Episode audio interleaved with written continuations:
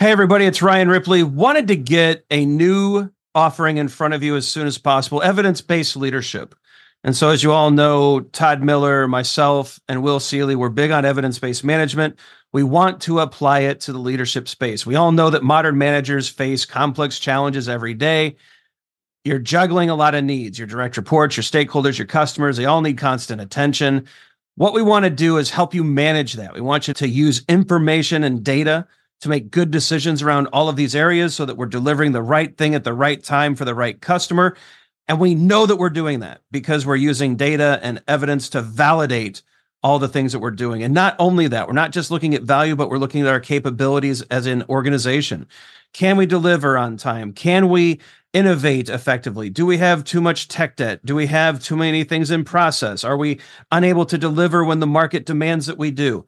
We look at all of these things with evidence based management. We merge that into a leadership uh, mindset and lens, and we enable you to make new and better decisions repeatedly based off of the data that you're collecting within your organization.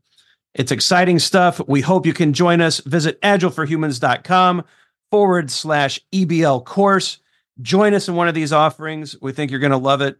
Hope you can join us. Use Agile for Humans, the number four to take another 15% off of this course. And uh, we can't wait to see you there.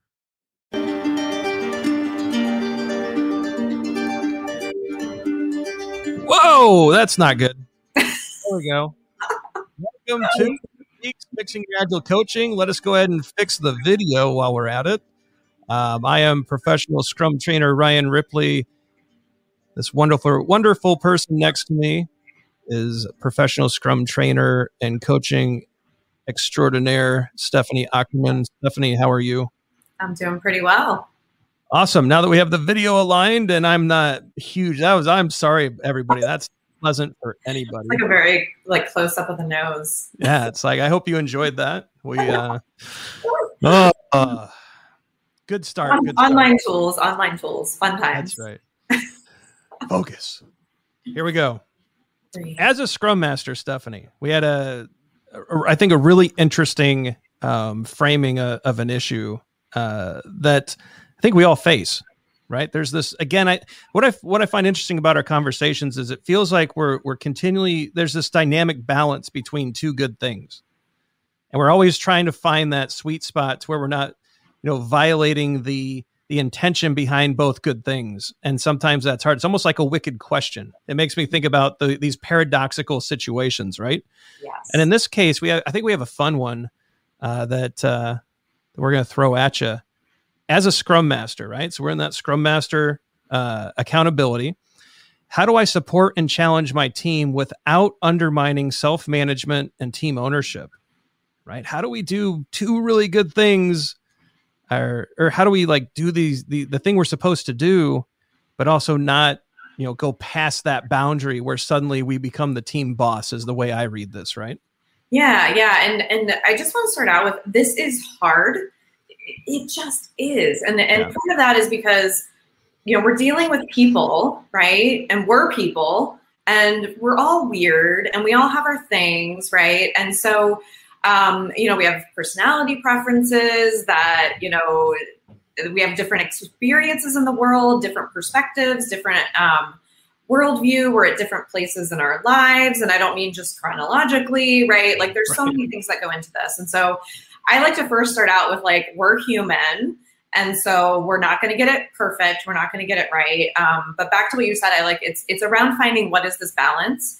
Um, and so the for me, like uh, one of the places I like to start is myself, like getting really clear on, you know, um, how am I showing up as a servant leader, right? And this idea that like, why am I doing this? Well, it's to help others take greater responsibility for their world. It's to help them tap into what they really want. Um, and you know to believe more in themselves and their ability uh, you know to to do amazing things as individuals and as teams and beyond, um, inspiring people to higher greatness. And so, um, really kind of reorienting around my why is helpful. And then I also have to really work a lot on checking in with myself and my intention, right? Like I'm I'm worried about something. So scenario, I'm I'm worried. Okay, I'm noticing I'm worried. What am I worried about? Well, I'm worried we're not going to meet the sprint goal again. Yeah. And then that's going to come back like people are going to look at me as the scrum master like she's not doing her job. And that's actually kind of fair, right? Like I measure my success as a scrum master by my team's success. That is what the job is. And I have to be able to sit in that discomfort of failing, right? Or and and and what I do is I look at it as okay, there's there's the short game and then there's the long game. Right. right. And so it, it's kind of reorienting around like that bigger picture and thinking about what's at stake right now. Right. And is this about me being worried? Is this like a fear of mine coming up? Am I afraid of being judged? Right. And recognizing that. And then if I can name that, it helps me be brave. right. Like it helps yeah. me do something different. And it, and it also just clears my mental space. Right. Like, once I get rid of like all the stuff that's giving me a little bit of stress and anxiety, then I can see more clearly.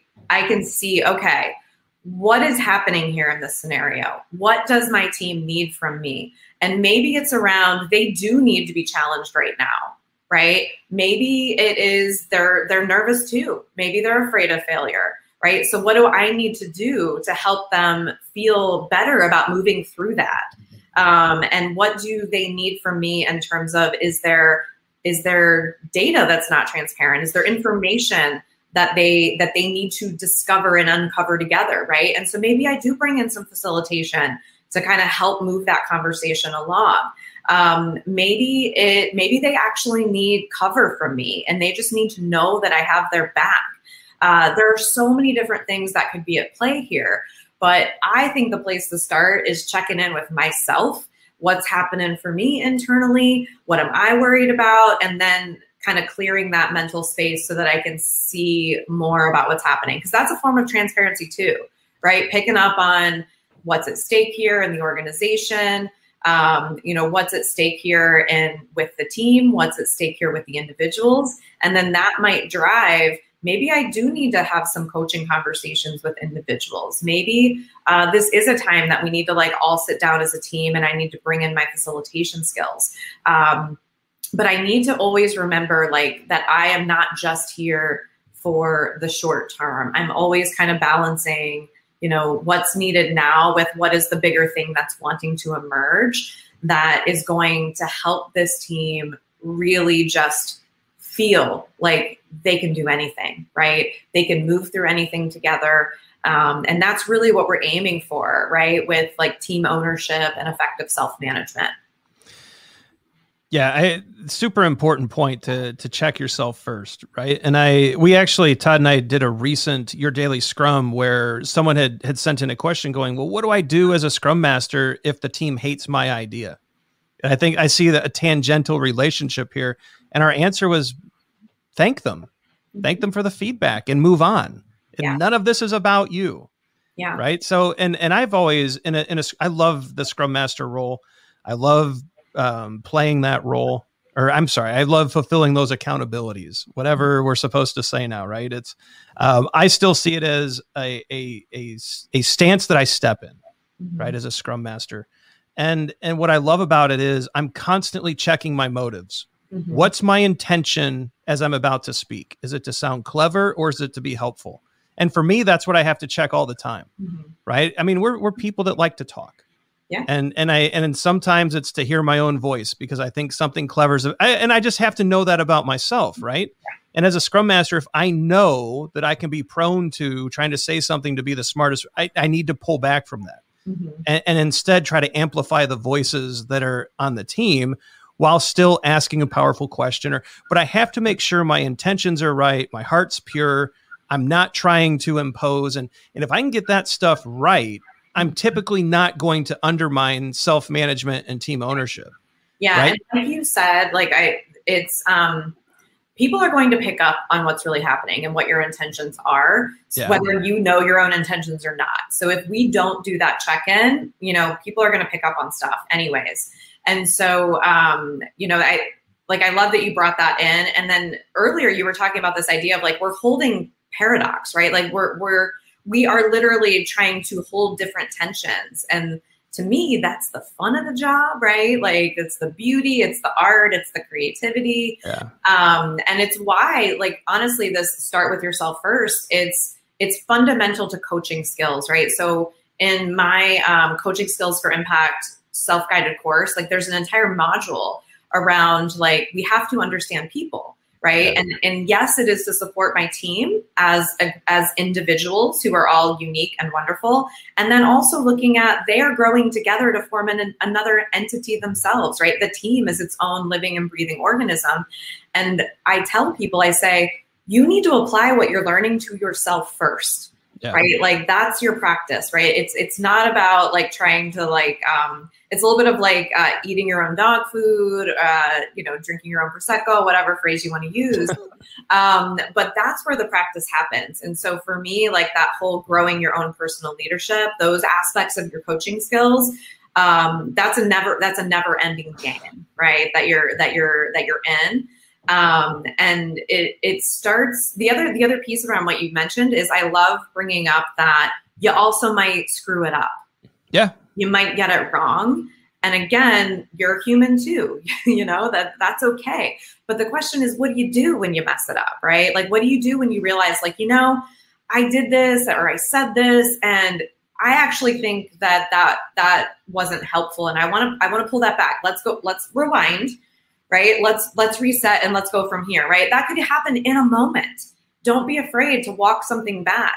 Um, I, I, get this a lot around um, like navigating, you know, stances, which I don't really like that word just because it implies a rigidity, and I think it's a super right. fluid like it's your intuition your personal leadership skills are guiding you around what skills and what approach and you're often combining all of it and it's just a learned skill that you get by practice practice practice and not just practicing, but truly reflecting on what is the impact I just created.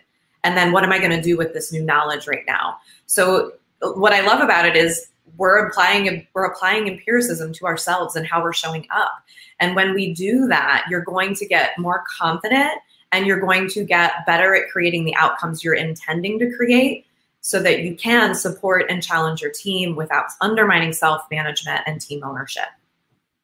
Yeah, I I, I love that, and I, I want to focus in on that word support because challenge is, is, typically where we we we spend a lot of time. The mm-hmm. support part, though, I mean, considering the scrum master role, the the way I look at it is we are trying to to pave a path. We are we are kind of moving in front of a team trying to, to to clear organizational impediments trying to coach through the organization to make sure they're ready for what this team is about to do. Uh, mm-hmm. uh, but it's it's the actual developers along with a, a great product owner who are really you know collaborating on this increment. And so we will become lesser as they become greater. And that is so hard for most scrum masters initially. And i think that's where a lot of the problems happen too right. Where we start undermining self-management and team ownership because we feel diminished but that feeling is natural we're supposed yeah. to and not even just that some like i know for me like it was like a i just want to help yeah, yeah, yeah. I yep. see you're about to crash and burn. Like, I want to help. And then, and sometimes once I kind of recognized, you know, in myself, like that desire, you know, a little bit of perfectionism, but also just like, I want to help. I want to make things easier. Um, I started to realize that that may not have been what was in the best interest for them, right? Maybe they did need to crash and burn. Or maybe I'm totally wrong. and they were yeah. wildly successful. And and I mean, there's so many times that I've realized, like, huh, guess I was wrong about that. And those are some of my most powerful learnings. And it's what keeps me going when I I start to kind of get into that, like, oh, I don't know, like I've seen this before and I think it's gonna go terribly awry. You know, it's like, well, how what's the what's the what's the way I want to show up right now where it's not about me, right? And i'm i'm truly honoring um you know creating transparency right? And like th- so i focus more on like am i create am i helping to create the transparency needed? Am i helping to create um, an environment where everybody feels heard? Am i helping to move them towards um, consensus based team decisions where they're truly focused on you know clear understanding of like what is a, what is the outcome we're aiming for like how are we going to know how are we going to ensure quality when I focus on those things and less the specifics of the thing, then um, I know I'm doing my job in terms of supporting and challenging them without getting too wrapped up in is that the right thing to do, right? Yeah. Yeah, it, it's it's interesting. It was through writing uh, our book where where Todd and I we got stuck on openness mm. as a as a Scrum value because a lot of people would say, well, openness means I share my opinions freely, which is not what openness is. That's just yeah. that's just being opinionated, which I'm really good at too, right? I think we all a lot of us uh, are good at that. But what what really zeroed in on openness, and and you you mentioned this, which is why it kind of sparked the thought, is that openness to me is that we're open to the idea that we could be wrong. Mm. I think that is a really great way for a scrum master to approach that scrum value. Yes. At every instance, am I making this up in my head? Is this a real thing? Am I wrong? It, mm-hmm. because let's face it, we all say things that we believe are true. Like 99.9% of the people on the planet, when they say something, they believe it's true. And there's a handful of crazies mm-hmm. out there, but most of us, when we say something, we believe it's fact. New, 90, most of it's opinion, mm-hmm. which is susceptible to being incorrect based off of data. And just realizing that a lot of things we say throughout the day are just flat wrong. Mm-hmm. I think it goes such a long ways to making sure that we're not undermining uh, the team, that we're not um, taking away their ownership. Yeah, and and so like this idea of being open to like, what if I'm wrong? you also want to pull in this idea that let me learn that as fast as possible, right? Yeah. And like let me make sure I'm really paying attention and learning from potentially being wrong and then saying, okay, now what am I going to do next, right? So this is actually um, a big theme in my my more advanced program, um, a leadership program for Scrum Masters, where like we talk about empiricism and agility all the time, but how much do we apply it to ourselves yeah. and how we're showing up, right? and and like you will grow your confidence in being wrong right if if you kind of one stop taking ourselves too seriously. Like that's just a thing that we should all do probably. Um but it's like not just being open to being wrong but being like but i'm going to learn and then i'm going to take another step. I'm going to choose again. Okay now that i have new information what am i going to choose now?